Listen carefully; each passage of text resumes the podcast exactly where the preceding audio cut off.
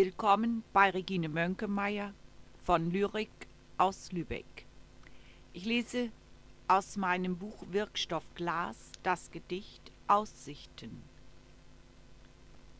Im Schnittpunkt der Wellen hat eine Macht ihr Zuhaus. Dort tanzt sie vom Sommer, dort glänzt ihr das Fell, dort verschlingt sie den Schrei. Wieder im Tal bauen, die Vektoren ausrichten, denn das Wagnis beginnt, täglich nach dem Händewaschen. Zum Lesen und Entdecken empfehle ich Ihnen meine Internetseiten www.dreischneus.de und www.bleisatzwerkstatt.de. Es grüßt Sie Regine Mönkemeyer von Lyrik aus Lübeck.